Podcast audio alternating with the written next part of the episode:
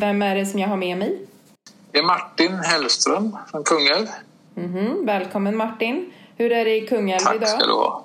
Det är faktiskt eh, rätt så gött väder. Lite sådär att solen tittar igenom och löven är lite gulaktiga och vinden blåser knappt. Så det är fint.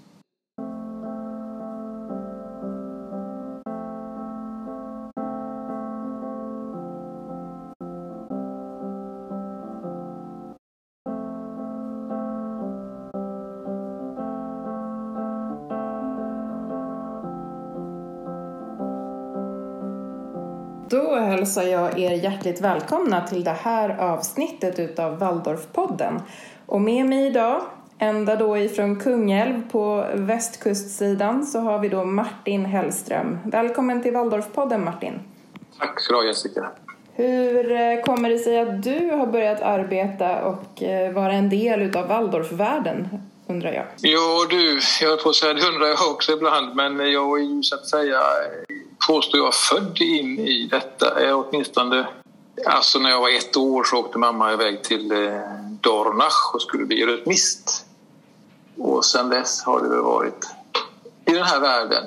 Började du på någon skola eller var det... Ja, jag började ju i Göteborg på någon förskola, Solstunden. Sen började jag första klass uppe i på Järna Waldorfskola eller vad den hette på den tiden, Nibble eller vad den... Vi gick där i fyra år.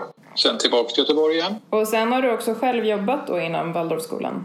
Eller i en Waldorfskola? Ja, sen blev jag kvar i skolan, det stämmer det. Och så jobbade jag både på Steinerskolan i Göteborg först och sen under många år på Fredkullaskolan i Kungälv. Både som klasslärare, assistent, eh, ämneslärare och rektor.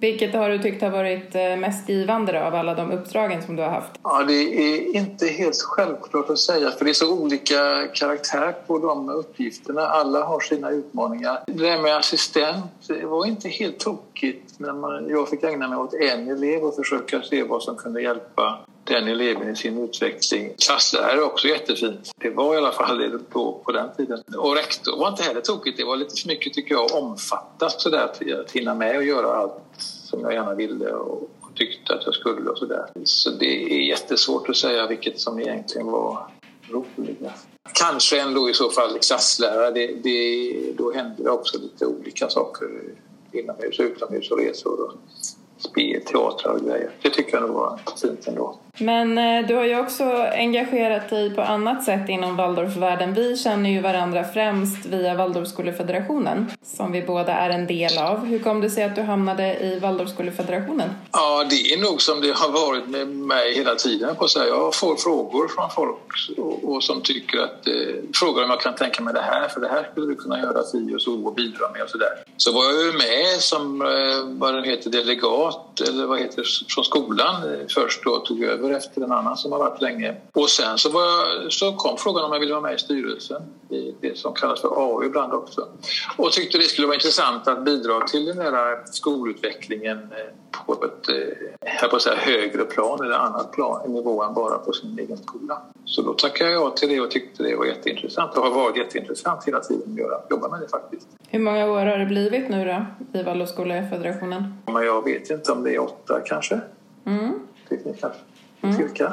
Som styrelseledamot. Utifrån Waldorfskolefederationens sida så har det ju bestämts nu just det här att vi, vi arbetar nu med värdegrunden. Men det är också viktigt att komma ihåg att alla skolor är sina egna skolor så att säga och har egna huvudmän. Så att ifrån Waldorfskolefederationens sida kan vi ju inte styra vad som händer på skolorna utifrån just värdegrundsarbetet. Men vi har ändå initierat ett värdegrundsarbete. Hur tänker du kring det? Ja, jag tycker det är bra att göra det, bara det inte blir ett eh, alibi-dokument som man sysslar med då och då och lägger i hyllan sen utan det måste vara någonting som eh, elever och alla möjliga märker av att det är någonting man jobbar med för det är ju inte självklart att alla är lärare på en skola verkligen så att säga har samma värdegrund. Man kanske har små bitar som hänger ihop med varandra men annat som inte gör det när man väl är ute i praktiken. Så där. Så, äh, det är något som måste jobbas med jämt hela tiden. Hela tiden behöver man ha upp det egentligen och prata om det, hur det gick och, och det här med kollegial handledning tror jag mycket på att man kunde vara några stycken som träffas kring, kring olika sådana här saker som man gör i klassrummet och hur, hur blev det när jag gjorde som jag gjorde och så vidare.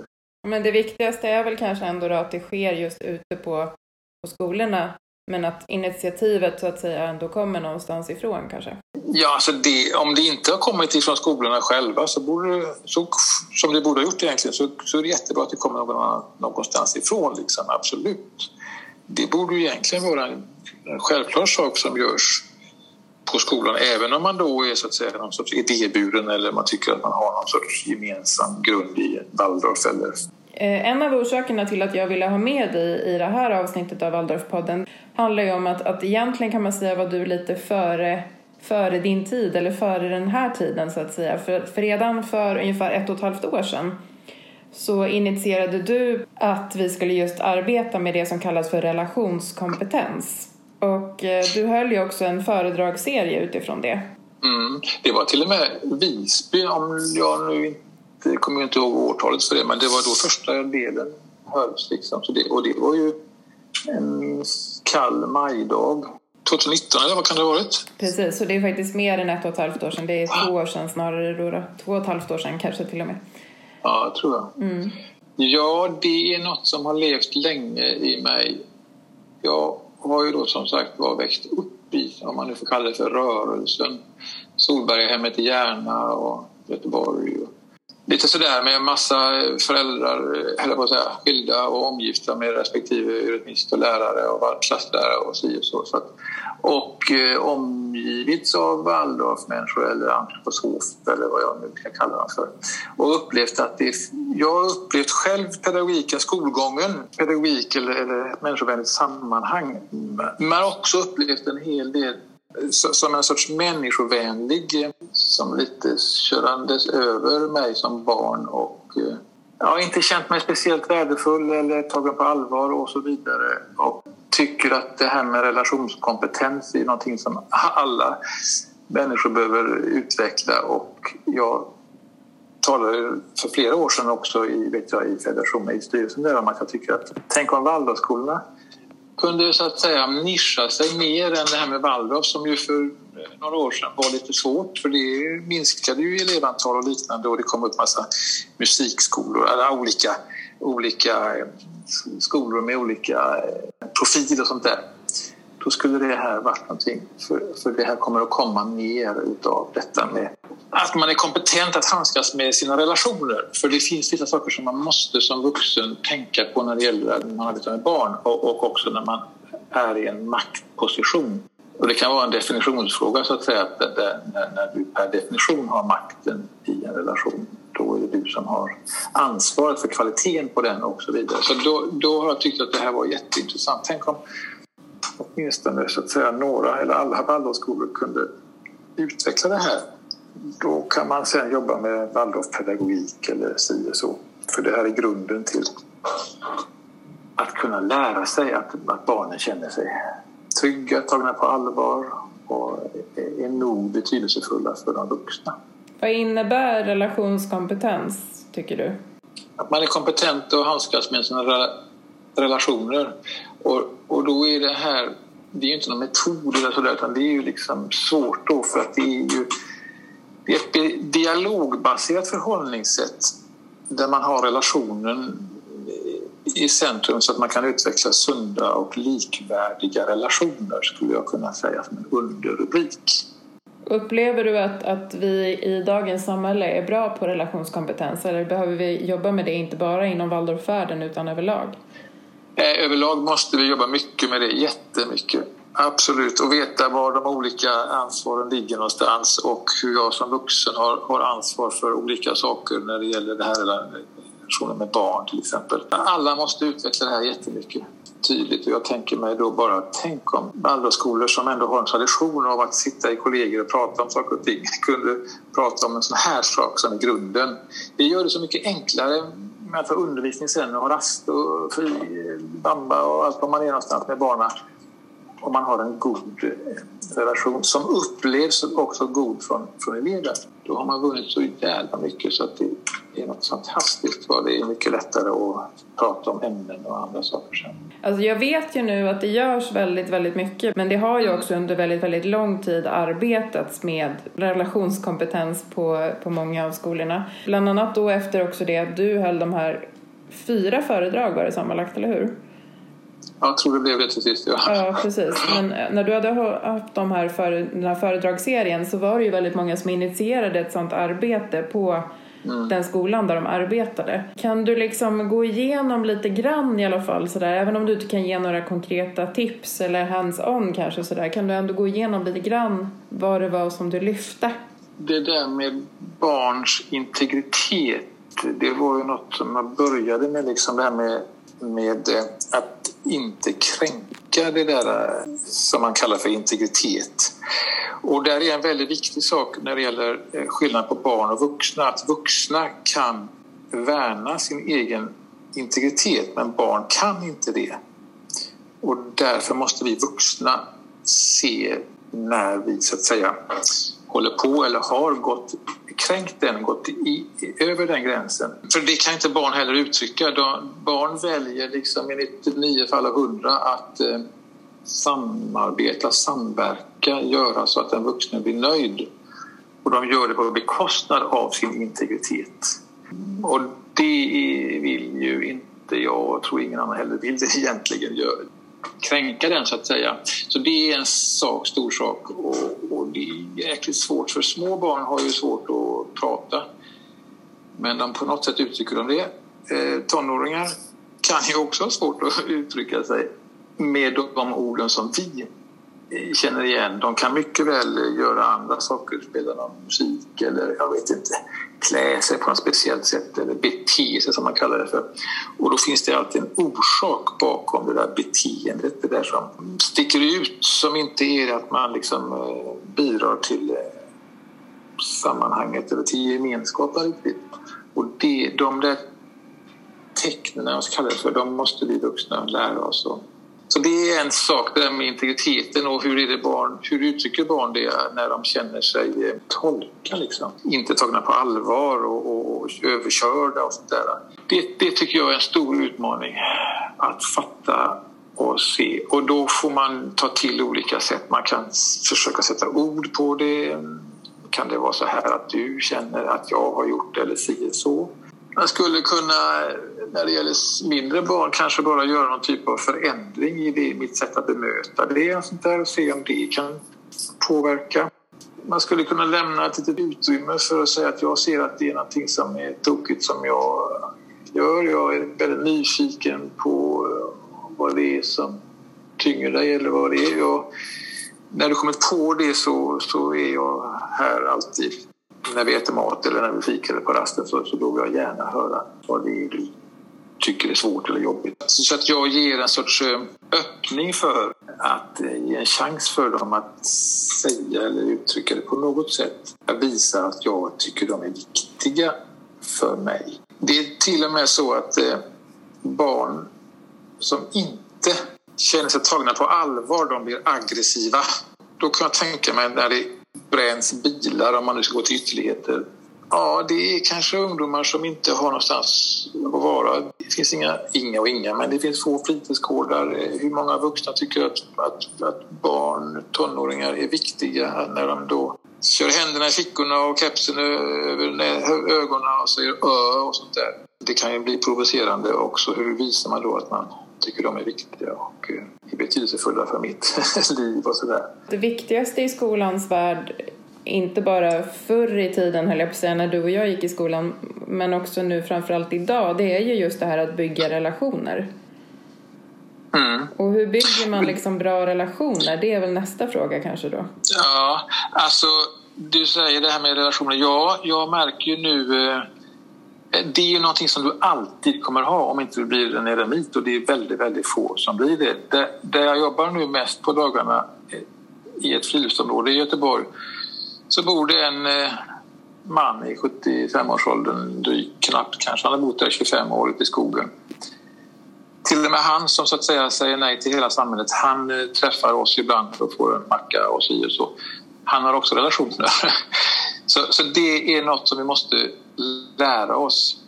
Jag tänkte bara eh, eh, för något halvår sedan här så Fridolin, han säger så här, vi behöver ett skolsystem som klarar att hjälpa unga att bli hela och starka vuxna det börjar ju med, tycker jag, att det är små barn som växer upp i en familj liksom, och de lär sig av oss vuxna. Då måste vi vuxna ta så att säga, ansvar för oss själva, vad vi vill och inte vill och göra det vi, vi behöver och måste och eh, med tanke då på barn och sambo eller partner och allt detta. Så lär sig ju barn utifrån det. Och där kan det till exempel ingå att säga nej till någon annan när man säger ja till sig själv.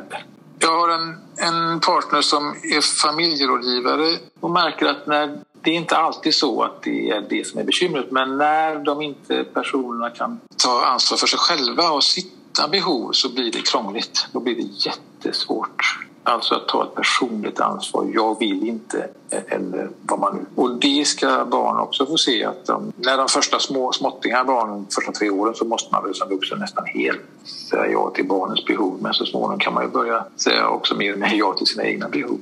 Så de lär sig av hur jag tar hand om eh, mina relationer och så småningom så hamnar de också i skolan och då bör ju också de se och lära sig av hur läraren tar hand om relationen sina relationer, det vill säga med kollegor eller föräldrar eller klasskompisar och, och dig själv. Så där. Sen kan man ju gå in och titta på det rent konkret, med, att man får någon liten hjälp mm, som person hur jag ska handskas med mina relationer.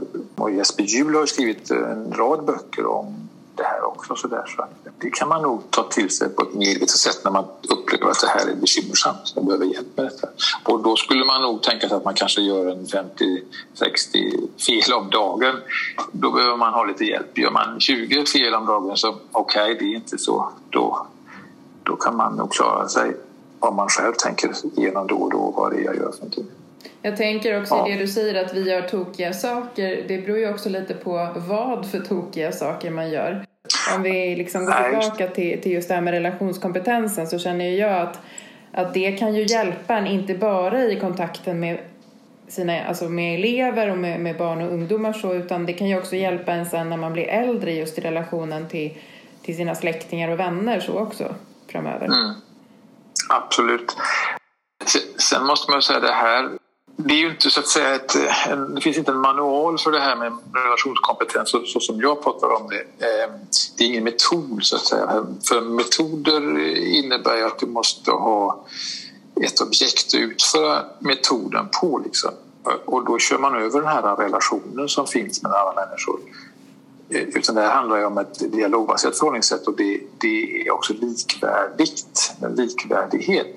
Och då, då måste jag säga att likvärdigheten skapar också en ömsesidighet. Och, och där växer, barnen känner sig erkända och, och tagna på allvar och både då den vuxna, eller båda parter i den här relationen växer helt enkelt. Och det tänker jag mig att det vill jag bidra till. Och sen vad det tar vägen, det, det är ju alla som får välja sina olika vägar. Sånt där. Men det här tänker jag mig som vuxen, både som förälder men också som lärare att barnen måste få växa upp i en så att säga bekräftande miljö där det är okej okay att vara den där integritet, den, den de är i sig själva. Liksom. Jag kan en liten parallell. Jag har ju de här arbetstagarna, arbetstagare, alltså sådana som står långt från arbetsmarknaden och jobbar med dem nu, åtta stycken. Och hade ett samtal med dem häromdagen, så kallat APT. Jag har bara varit med dem i några månader. Hur vill ni jobba? Hur vill vi ha? Ja, men du säger till oss så gör vi som du säger. Och det tänker jag hela tiden att så vill jag inte ha det. Jag vill inte bidra till att få lydiga människor. Liksom. Det låter kanske tråkigt men tänk dig då att, du, att jag skulle vara någon typ av despot eller vad det skulle vara och säga till dem att ja, men gå ner och stjäl det och gör si och gör så och köp ut eller ja, ni fattar olika saker som inte man ska göra. Och så lyder jag bara. Liksom. Det vill jag inte bidra till.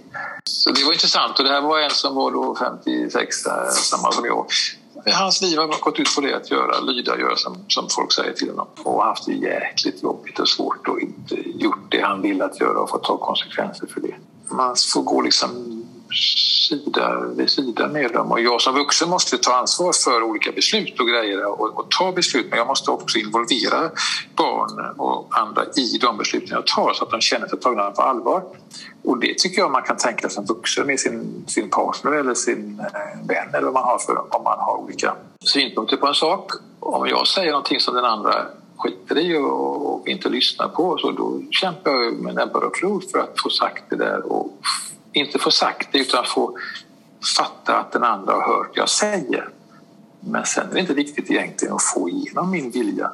Men däremot är det viktigt för mig att veta att den andra vet vad jag vill och tar hänsyn till det när det kommer till beslutet. Liksom. Utifrån det du berättar så, så känner jag ju också då att det här med Relationskompetens kan ju också vara en, en så pass viktig men ändå relativt enkel sak i skolans värld som att just verkligen se till att man har elevråd, man har elevskyddsombud, att eleverna får liksom vara med och se till att de har en, en trygg miljö i skolan och att de också själva får vara med och, och påverka miljön i skolan. Att de just blir lyssnade Absolut. På. Det får inte bara stanna, det får inte stanna vid att man har haft elevråd si så många gånger och skrivit ner och sagt det. Det måste också genomsyra verksamheten hela tiden, varenda dag, varenda gång. Det kan vara jobbigt mm. helt enkelt för du har 22 eller 28 eller vad det nu var för någonting i din klass och så vidare. Man måste ha de formerna, absolut. Och då kan man också ibland hänvisa till ja, men hur, imorgon har vi möte, då tar vi upp den frågan. Men inte bara strunta i sakerna som dyker upp. Och det är egentligen inte speciellt svåra saker det här. Jag har ju varit eh, två sista åren nu här på en kommunal skola eller en skola med kommunal huvudman. Jag upplevde naturligtvis att det var där väldigt mycket mer så, mycket mer ytligt, eh, mycket mer men också på de Waldorfskolor jag har varit så har det varit dokument och jag kallar det för alibi-dokument. Vi har det här, vi har det här, vi har det här. Ja, men det är inte egentligen intressant. Men det är ju många myndigheter som tycker att det är intressant. Utan vad är vi, hur gör vi? Och, och hur gör jag? Hur möter jag varje morgon? Hur gör jag si? Hur gör jag så? När vuxna inte tar sitt ansvar för olika saker som har med relation att göra, då tar barn det som skuld. Det är deras, det är de som är fel. Det är fel på barnen. Därför är pappa eller läraren arg. Som en liten sån som hänger ihop med det där. Jag, jag har haft klasser ibland som jag har varit, eh, inte klassföreståndare för, utan jag kanske har varit ämneslärare i en klass och mm. så har klassen direkt talat om för mig så att bara så du vet, vi är den värsta klassen som någonsin har varit på den här skolan. Och då brukar jag mm. alltid undra var det där kommer ifrån, för det kan ju inte komma ifrån dem, mm. tänker jag då. Det kommer ju liksom från vuxna som har förmedlat det till dem. Mm. mm. Det tror jag. Genom, det kan ju vara, har det varit via ord så kan det vara genom axelryckningar, suckningar, himlande med ögonen. Eh, ja, allt det där som är kroppsspråksgrejer så där, som, som kan vara ja, kränkande eller vad, det kallar, vad man vill kalla det för, som är negativt. Alltså, hela skolan är ju också stollig på ett sätt för det är ju det här med värderande, alltså betyg och, och sånt där. Det har jag också tagit upp på något eh, federationsmöte någon gång. Det där med barn klarar inte av att göra skillnad på vem de är och vad de gör. Utan de ser hela tiden till att vem de är. Så eh, ibland säger man att du, du är jättefin och gullig men när du gör så där, det tycker vi inte om. Och så, då är det första veck och så är det bara det de gjorde som var dåligt och dumt som sitter kvar. Liksom. Så, så det där med att värdera det är inte bra. Vare sig positivt eller negativt, alltså plus eller minus eller, eh, är bra. Värderande eh, är, alltså, är inte bra. Det är inte utvecklande om man säger så. Då. Det är inte utvecklande för självkänslan. Och en sund självkänsla är den bästa grunden för psykosocial trivsel och en grundförutsättning för all inlärning. Det är också ett väldigt bra immunförsvar mot, eh, mot eh, mobbning eller missbruk eller psykisk ohälsa eller kränkningar och sånt där. Men jobbet måste göras för det, barnen är ju inte samma nästa dag när de kommer och en ny klass som kommer är ju inte heller alls samma som förra klassen och så vidare. Och så, vidare. så det är ju ständigt att vara medveten här och nu och då vem, vem är du liksom? Och också visa mig då, här, här är jag och så vem är du? Idag, vem är du idag?